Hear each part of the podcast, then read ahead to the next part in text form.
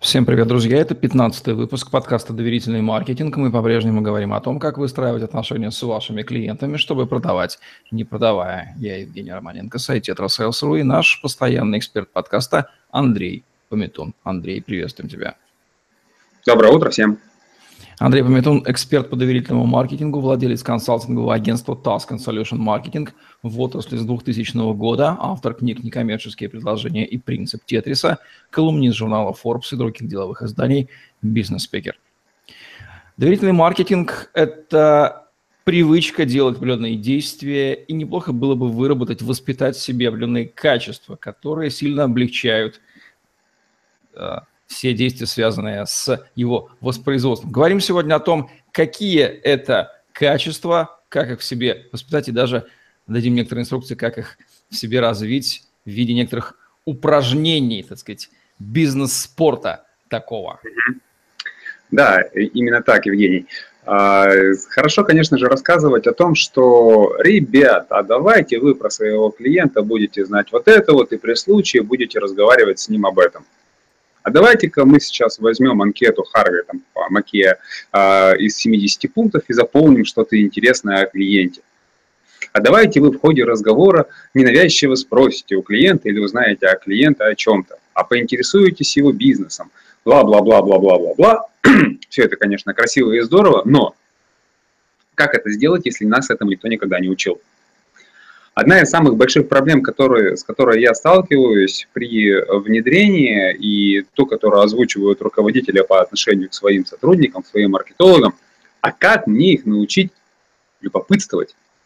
Как мне их научить запоминать какие-то данные, если люди просто не интересуются ничем, если люди просто находятся в режиме цейтнота или им некогда даже задать какой-то вопрос.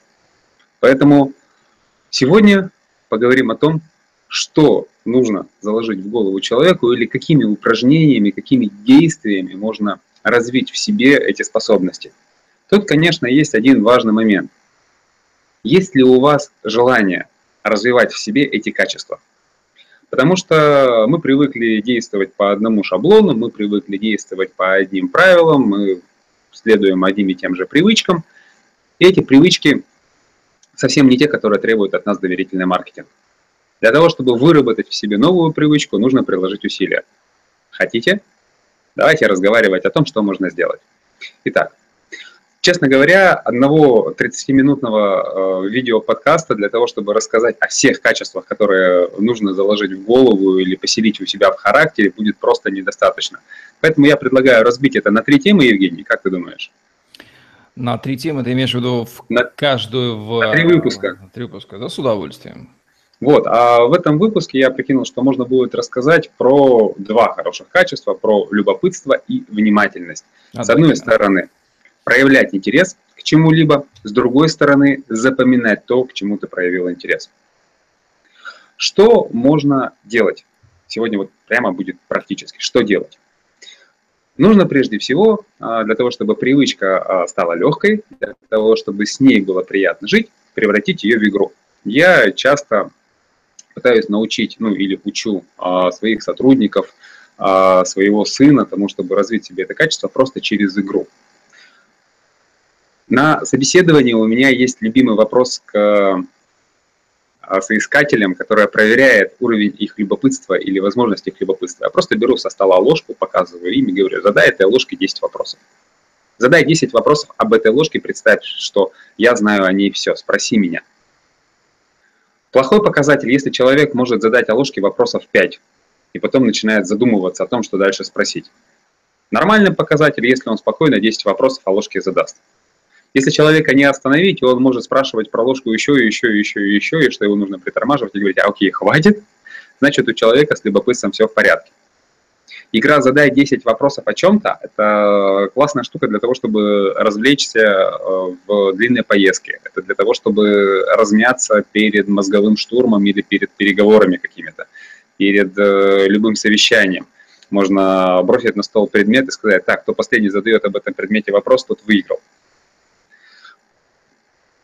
Интересно видеть о том, как туго у человека начинают рождаться вопросы – о том, как не просто нам начать любопытствовать. Потому что нас в школе у нас в школе отбили способность задавать вопросы. Всю нашу почемучность, которая у нас была в детском саду, с которой мы шагнули в среднюю школу, в школе нас отбили. И если учитель рассказал, то учитель рассказал все хорошо, правильно, достаточно, и вопросов тут больше задавать не надо. А если ты задаешь вопросы, то ты какой-то неправильный, ты какой-то непонятливый. И взрослые люди этот э, шаблон, этот барьер сдавили в себе в голову, они боятся спрашивать вообще о чем-то, боясь показаться некомпетентными. Вообще способность задать вопросы – это признак, отличающий умного человека, мыслящего, думающего от э, всех остальных. Не будем давать неясные характеристики. Именно, и вот этот странный парадокс о том, что человек боится показаться некомпетентным, задавая вопросы, странен ты можешь стать компетентным только задавая вопросы. Ты можешь разобраться в какой-то вещи только задавая вопросы, глядя на нее с разных точек зрения. Вот эту вот установку нужно у себя в голове переключить, поменять и научиться задавать вопросы. Это первое упражнение, которое мы скажем. Как можно сейчас использовать это в жизни, как можно использовать это для себя, как это можно использовать с пользой для себя, использовать с пользой, странно прозвучало, ну ладно. А, нам этот навык нужен для того, чтобы узнавать что-то о бизнесе нашего клиента или о нашем клиенте. Мы не спешим задавать эти вопросы, потому что чаще всего они звучат несколько неуклюже. Ну, как спросить человека об его, о, о его образовании? Что мы прямо скажем? А в какую вуз вы закончили? Сергей Сергеевич, а можно узнать, какая у вас специальность? Странно звучит, похоже на допрос. Такие вопросы должны встраиваться легко в речь, должны э, звучать ненавязчиво, естественно. Но как этого добиться, если ты никогда такие вопросы не задавал? Окей, составляешь список из 10 своих знакомых и задаешь себе задачу узнать о каждом из них 3-5 новых фактов. Можешь себя ограничить. 5 новых фактов о каждом знакомом. Попробуй, спроси, какой вуз он закончил, узнай, на каких работах он работал, узнает, в каком городе он недавно был, где он отпуск провел. В общем, анкеты Харви Макея вам в подарок. Выбирайте вопросы из этого и учитесь их задавать. Учитесь их задавать своим знакомым, которые не обидятся на вас, которые не посмеются над вами, если ваш, ваша фраза будет звучать неуклюже. Но благодаря этим вопросам, благодаря этому общению с людьми, причем узнать в живом непосредственном общении, не в переписке, не вытащить из социальных сетей, не спросить у кого-то про своего знакомого, спросить у него лично голосом. Вот это вот важный момент. Вам нужно будет научиться задавать такие же вопросы голосом своим клиентам. Научитесь задавать вопросы знакомым, учиться задавать вопросы клиентам. Заодно и про своих знакомых много нового узнаете. Далее. Что вы еще можете для того, чтобы а, прокачать свое любопытство? Чтение. Чтение, которое помогает нам задавать вопросы к тексту, задавать вопросы о героях, характерах, персонажах, сюжете. В общем, вы начинаете что-то или о чем-то читать, какую-то художественную литературу, и у вас постоянно в голове начинают зреть какие-то вопросы. А что будет дальше? Как это будет происходить? А почему он поступил таким образом? а что он сделает, а кто здесь у нас является злодеем или а кто совершил преступление. Художественная литература помогает нам научиться каким-то событиям и задавать вопросы к сюжету. Быть не просто зрителем, а быть еще активным соучастником. Еще к любопытству можно, конечно, привязать любые игры на тему «Задай, точнее, приведи мне 5 причин или 10 причин чего-либо». В них хорошо играть э, с сотрудником или с ребенком, или с каким-то родственником, с женой, с мужем. А, когда берется какая-то непростая тема, ну, например, я сына один раз спросил, назови мне 10 причин, чтобы ходить в школу. Но у тебя есть право задать мне вопрос тоже неудобный, чтобы я набрал, на, назвал свои 10 причин. Он меня спросил, а зачем наводить в комнате порядок. Мне пришлось поскрипеть мозгами для того, чтобы найти 10 причин для того, чтобы наводить порядок. А он скрипел мозгами для того, чтобы найти 10 причин, чтобы ходить в школу. Вот, а, можно найти 10 причин, чтобы не ходить в школу. Пожалуйста, 10 причин что-то делать, что-то не делать. Тоже э, заставляет мозг думать, заставляет мозг любопытствовать, смотреть на ситуацию с самых разных точек зрения, э, из самых разных ролей. Ну окей, мы полюбопытствовали, мы посмотрели на то, что мы научились обращать на что-то внимание, теперь нужно прокачать вот эту самую внимательность для того, чтобы видеть какой-то объект в фокусе, для того, чтобы не отвлекаться на посторонние раздражители, когда тебе кто-то что-то рассказывает. Как мы можем это использовать? Одно из классных упражнений, которое вы можете внедрить в свою практику, это правило 30 секунд. Слышал Евгений про него? Правило 30 секунд говорит о том, что после любого обмена информацией с чем угодно, книга, статья, человек, разговор, э, встреча, видеоролик, э, письмо, после того, когда все закончилось, разговор, чтение, просмотр, тебе нужно отвести 30 секунд для того, чтобы сформулировать главную мысль, которую ты можешь вынести вот из этого информационного обмена.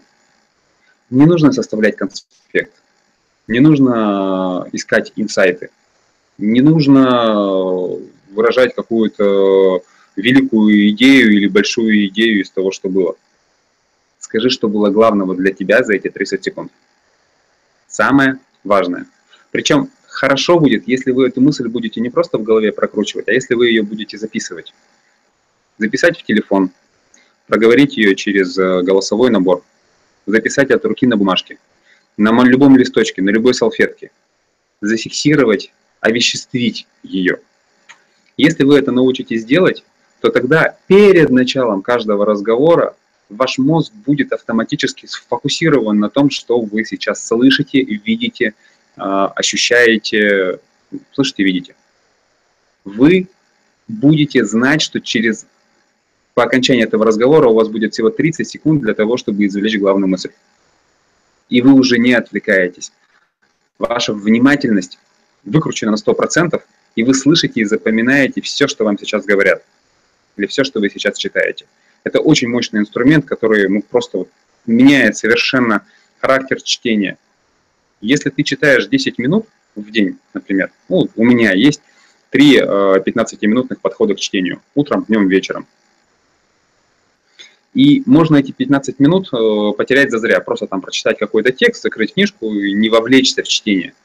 Но если ты знаешь, что тебе нужно будет из этого прочитанного материала запомнить одну какую-то мысль, ты читаешь очень внимательно, и реально, когда я начал эти мысли, когда я начал записывать 30-секундные выводы, у меня качество запоминания материала повысилось на порядок. Пользуйтесь, берите правило 30 секунд. Да, кстати, насколько важно, что э, когда я внедрял это правило в жизни, оно у меня не сразу получалось, не получалось у меня фиксировать эти идеи, или я забывал делать эти выводы, потом только вспоминал, ой, у меня же были переговоры с человеком, а я что-то 30 секунд не сделал. Я даже хотел татуировку себе на запястье выбить какую-нибудь красивую, с цифрой там 30 секунд, для того, чтобы она была у меня всегда перед глазами, и я всегда ее видел. Но благодаря другим инструментам внедрил, татуировка пока не понадобилась.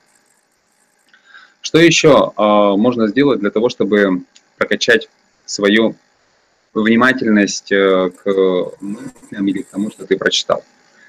Когда мы говорили про чтение, э, есть чтение, вот есть 30 секунд, выводы, которые ты делаешь, есть э, момент чтения с карандашом когда ты э, фиксируешь эти идеи, не пытаешься запомнить, не пытаешься сделать выводы на потом. Ты сейчас учишься отмечать важные моменты для того, чтобы вернуться к ним потом и осмыслить их, для того, чтобы их потом разобрать. Как это работает э, на переговорах, как это работает на встрече с клиентами. Если ты привык читать, держа в руках карандашик, ты начинаешь вести переговоры, держа в руках ручку и лист бумаги. Ты начинаешь записывать самые важные факты. Ты начинаешь записывать тезисы.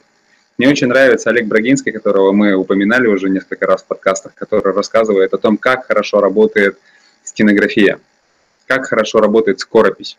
Когда ты по ходу разговора фиксируешь то, что говорил человек, и ты можешь вернуться и сказать, ага, пять минут назад вы мне говорили вот это, вот это и вот это. Человек видит, что вы записываете, фиксируете мысли, человек видит, что эти мысли вам важны.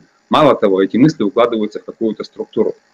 Окей, даже если вы не умеете этого делать, даже если вы не умеете структурировать, попробуйте войти в роль просто стенографиста. Вам нужно зафиксировать максимальное количество данных из того разговора, который сейчас проходит. Вы можете какими-то отдельными словами, отдельными тезисами, отдельными опорными а, понятиями расставлять ход, ход разговора, о чем он идет. Это окажет огромное влияние на то, как вы запомните, на вашу внимательность, на ваше э, отношение к разговору. А во-вторых, с точки зрения доверительного маркетинга, с точки зрения отношений с тем человеком, с которым сейчас идет разговор, вы заработаете 100 очков в его глазах. Потому что вы стараетесь для того, чтобы запомнить то, что он говорит. Вы демонстрируете то, что его слова важны вам. Это, э, этого не делает, это делает очень небольшое количество людей. И всего лишь вот таким простым мероприятием вы можете выделиться на фоне всех остальных, кто приходил к вашему потенциальному клиенту до вас и придет после вас. Что еще можно сделать для того, чтобы прокачать вот такую скоростную внимательность? Небольшие игры, которые позволяют вам перекладывать образы, которые вы видите, на слова, превращать их в слова. Наша беда в том, что у нас бедный словарный запас. Беда бедный. Опять повторяюсь. Наша беда в том, что у нас очень ограниченный словарный запас. Мы не можем быстро описать вещи, которые мы видим. Мы называем это штуками, вот теми понятиями, вот этими предметами. Пойди вот туда, сделай вот то. Вот мы этот говорим, момент. Что... И так далее. Да, обращая ваше внимание вот на этот момент, на какой момент? На что ты обращаешь внимание? Вот это вот Какой? историю. Историю. Да, мы подменяем общими словами. Хотя мы четко можем называть вещи своими именами. Что нужно сделать для того, чтобы прокачать навык? Еще одна игра. Назови это. Мы играем в нее в поездках, когда нужно э, быстро поле своего зрения называть предметы прилагательным и существительным. Я вижу зеленое дерево, серый асфальт, белую разметку, синее небо. Быстро вещи кончаются, которые очевидны. Через 20 минут нужно включать мозг для того, чтобы разбирать уже детали, для того, чтобы вспоминать какие-то эпитеты, для того, чтобы видеть какие-то предметы более мелкие, более детальные или наоборот более общие. Но в этом случае словарный запас начинает прокачиваться гораздо лучше. Я вижу, назови это. Попробуйте э, как-нибудь э, поставить себе букву и сказать, так, назвать в этом помещении все предметы на букву D. Назвать в этом помещении все предметы на букву S. Все, что я вижу на букву S. И погнали. Светильник, стол, стул и что еще? что сейчас перед моими глазами. Но не будем время тратить подкаста, попробуйте сами пройтись как-нибудь по коридору по, или по улице и поназывать предметы на одну букву. Развейте, раз, развивайте в себе способность описывать что-то, потому что мы можем запомнить что-то, только это описав. Если мы не описали, мы не запомнили. Разовьете в себе эту способность в личной жизни, постоянно, в повседневной практике, легко будет использовать это на переговорах, на встречах, на, на любых презентациях или на любых брифингах. Еще одна вещь, которая позволяет вам прокачать память, это схватывать детали из окружающего мира. Еще одна игра, в которую вы можете играть сколько. То есть есть игра «Назови», а есть игра «Посчитай». Но мы обычно играем так, садимся, если в каком-нибудь кафе, даем себе возможность оглядеться по сторонам, ну, там, в поле зрения человека, или там э, сидит сын, смотрит на меня, я ему говорю, повернись обратно, посмотри позади тебя, ну то, что я вижу за ним. Он смотрит, запоминает картину, я смотрю картину за своей спиной, потом мы поворачиваемся друг к другу, и он мне начинает задавать вопросы. Сколько картин за твоей спиной? Сколько светильников на потолке? Сколько столов в зале? Сколько цветков на окнах? И вот эти вот вопросы, сколько, сколько, сколько, они позволяют нам схватывать пространство, видеть то, что вокруг, обращать внимание на детали и эти детали воспроизводить в своей голове. Развиваете, э, разовьете в себе эту способность в игровом режиме, легко сможете на встречах с клиентом, который вам показывает какой-то предмет, какую-то рекламу, какие-то объекты, какие-то ваши процессы, вы это будете видеть сразу же все. Мало того, что вы будете видеть, вы будете это называть, вы будете это запоминать в количестве, и вы для себя будете понимать, ага, схема вот этого функциональная состоит из пяти блоков, э, каждый, в каждом блоке еще по три подблока. Вы это для себя назвали, вы для себя зафиксировали цифру, ага, общее количество 15, придумали там образ какой-то этой цифры 15, запомнили, вуаля, в следующий раз вы можете эту схему быстро воспроизвести, а не то, что мне клиент показал какую-то э, организационную схему. И вы понимаете, что, ага, если было 5 блоков, 3 подблока, я эти блоки нарисовал, и я могу вспомнить, сколько мне объектов надо записать, и я понимаю, что, ага, если вот в этих вот два подблока я вспомнил, ей был еще третий. Что ж там было-то в третьем? Я могу уже задуматься. Я могу это вытащить из своей памяти, если у меня сохранилась структура. Вот, э, такие упражнения на развитие, с одной стороны, любопытства, с другой стороны, внимательности – помогают нам схватывать всю информацию, которую мы видим о нашем клиенте.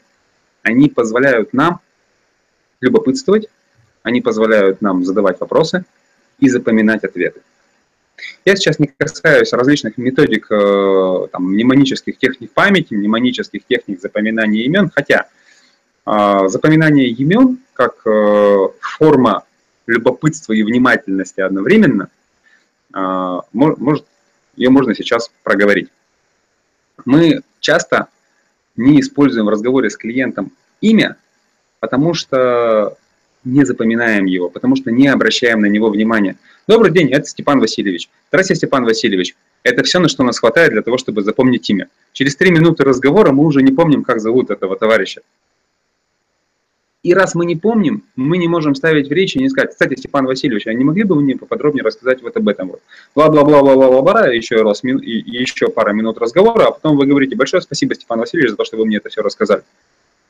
Не нужно втыкать ее прямо, чтобы это вот так звучало в каждом предложении механически, но время от времени для того, чтобы обратить на себя внимание Степана Васильевича, вам потребуется называть его имя для того, чтобы он в своих мыслях не отвлекался и не улетал куда-то от вашего разговора. Наше имя, ваше имя обращает на себя свое внимание. Правда, Евгений? Запомнить Степана Васильевича. Вы вспоминаете Степана из своей жизни, которого вы хорошо знаете, а нет Степана, вспоминаете Степашку из «Спокойной ночи, малыши». Вы вспоминаете Василия, какого-нибудь Васю, который есть у вас – нет, Васик, вспоминаете какой-нибудь образ, персонаж, э, героя. Окей, Василий Иванович меняет профессию, так, Степашка и Василий Иванович. Что-то Степашка с Василием Ивановичем делают. Дерутся, играют в чехарду, целуются, обнимаются. Чем непривычнее картина, которую вы себе назвали, чем непривычнее действие, или чем необычнее это действие, тем четче эта картинка запомнится у вас, зафиксируется у вас в голове. Окей, пускай там э, Василий Иванович, который меняет профессию, выкидывает Степашку в окно. Все, картина есть, есть. Теперь вам с э, Степана Васильевича легко будет воспроизвести в голове в любой момент времени из этой картинки. Вот такой способ для того, чтобы запоминать имена на, такое, на, время переговора хотя бы на час, его запомнить, или на день. Если у вас есть желание запомнить какой-то объект на большее время или навсегда, используйте метод периодического, э, периодичного повторения. Первый раз вы повторяете через час, Второй раз вы повторяете через два, третий раз через четыре, через день, через э, пару дней, через неделю.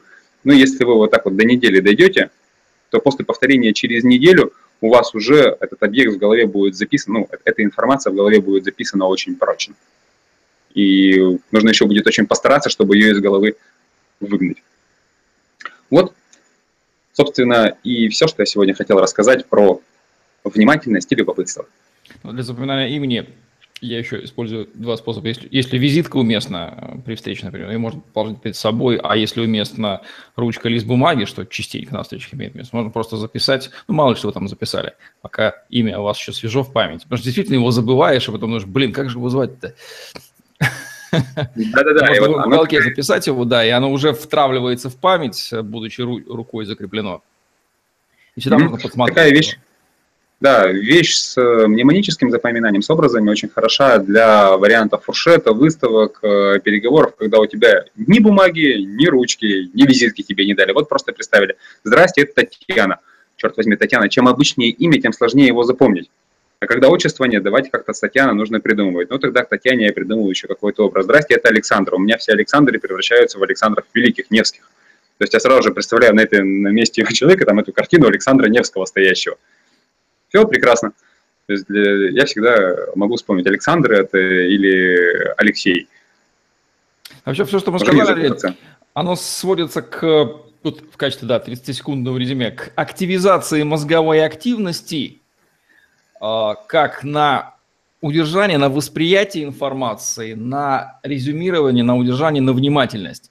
И оно, на мой взгляд, невозможно без одного простого свойства – вернее, не свойство, а осознание важности, а зачем мне эту информацию удерживать? Ведь мы с тобой знаем, что количество информационного шума, возросшего там за последние там, 10, 20, 15 лет, оно выросло, наверное, ну, на два порядка точно, то есть раз в 100. И мозг большинства людей эффективно фильтрует все это дело. Не связано ли, на твой взгляд, вот это вот атрофирование привычки быть внимательным, атрофирование привычки запоминать детали с тем, что это входит в прямое ну, вернее, это созвучно вот этой функции мозга эффективно блокирует информационный шум, но одновременно с водой выплескивается и ребенок, и вместе с шумом выплескиваются важные действительно детали, и привычка уже атрофирована, все, восстанавливать ее дальше тяжело. Понимаешь, атрофироваться может то, что было раз, развито. А, ну... Хорошо, если я развил какую-то способность, она потом у меня атрофировалась. А если она не была развита, да. То есть, вот а, нас учили мелкой моторике нас учили э, разбираться с какими-то мелкими предметами. Сначала мы хватали просто и ломали какие-то вещи, да, у нас не получалось держать ложку, но со временем постепенно мы научились управлять нашими пальцами, нашими мышцами, нашими движениями. А мыслями своими мы управлять не научились. Мысли, они нас захватывают, все верно ты говоришь, они уносятся у нас в голове как хотят вообще. Мы не можем с, э, убрать мысль, которая нам не нужна мы не можем сфокусироваться на мысли, которые мы хотим, на которые мы хотим сосредоточиться. Мы не успеваем ухватить за хвост пролетевшую, залетевшую в голову идею, мы не успеваем ее зафиксировать. Мы не умеем общаться со своими мыслями. Когда человеку говоришь «медитация», ты говоришь, ой, блин, какая медитация? Что там за эзотерические практики? А медитация – это и есть способ, когда ты, это, это есть упражнение управления своими мыслями. Когда ты в тишине отключаешься от всей там, физической деятельности, и остаются только твои мысли, и ты с ними один на один, внутри себя. Учишься развешивать. У меня, например, а, родилось упражнение, я представляю залетевшие мысли, которые я не хочу сейчас обдумывать, например, они отвлекают меня от чего-то, я их превращаю э, как бы в листочки, которые я на иголку прикрепляю на доску, на, на информационную. Просто, ага, мысль как газетная вырезка, раз на гвоздик на досочку повесил. Или я их представляю как э, учеников на уроке, которые вскакивают и начинают кричать, так, я твой вопрос понял, хорошо, я с тобой обсужу, садись. Все, сейчас мы поговорим о другом.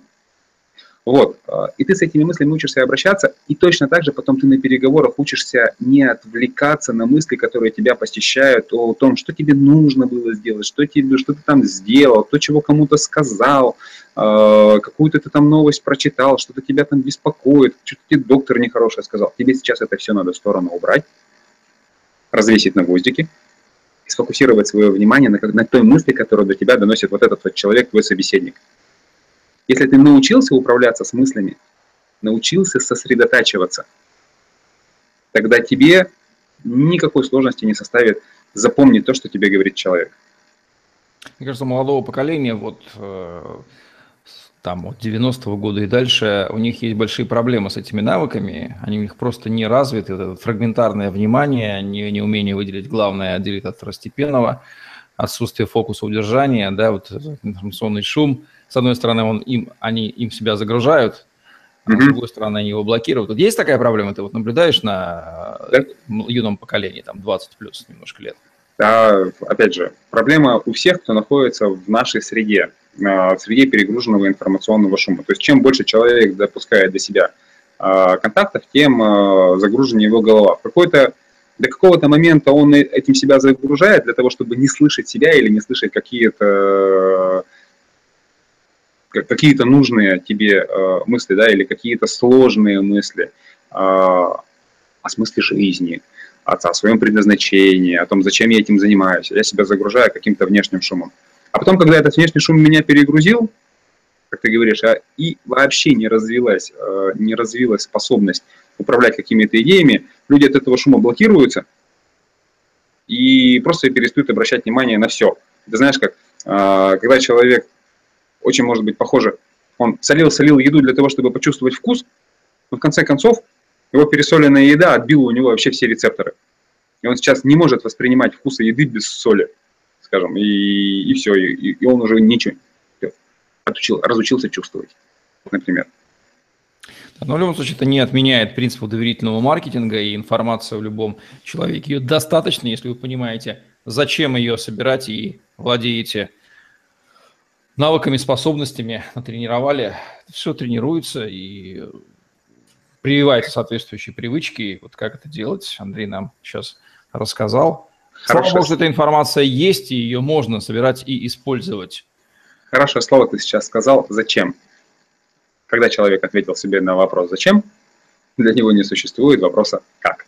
Совершенно верно. Всех у нас есть жизненные сферы, где мы крайне внимательны, потому что понимаем, зачем. Когда девушка, например, хочет выйти замуж, ох, как у нее хорошо развито все эти рецепторы и вещи. Она так мониторит внимательно, что любо, любо дорого. Вот такой можно использовать аналогию с э, работой с клиентами. Они не менее важны, если вы понимаете, зачем вам эти клиенты в бизнесе нужны. Ну, думаю, что такие вещи мы уже пояснять не будем, если вы занимаетесь бизнесом. Да даже не про клиентов. Вообще, зачем эта вещь жизни? Наша жизнь – это, собственно, коммуникация.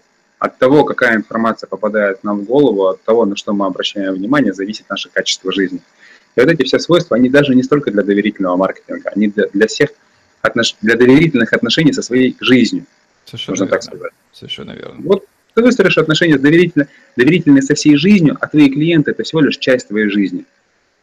Так что маркетинг ни много ни мало, это просто часть жизни часть жизни. Спасибо, Андрей. Завершаем наш сегодняшний выпуск про подкаста «Доверительный маркетинг», где мы говорим о том, как выстраивать отношения с вашими клиентами, чтобы продавать, не продавая. Андрей Пометун, Евгений Романенко были с вами. Лайк, комментарий, смотрите нас на Тетрасселс в YouTube в пустере, хэштеги Андрей Пометун и Тетрасселс вам в помощь. На сегодня все. Всем отличного дня. Оставайтесь с нами. Всем пока. Всего хорошего и хорошего дня.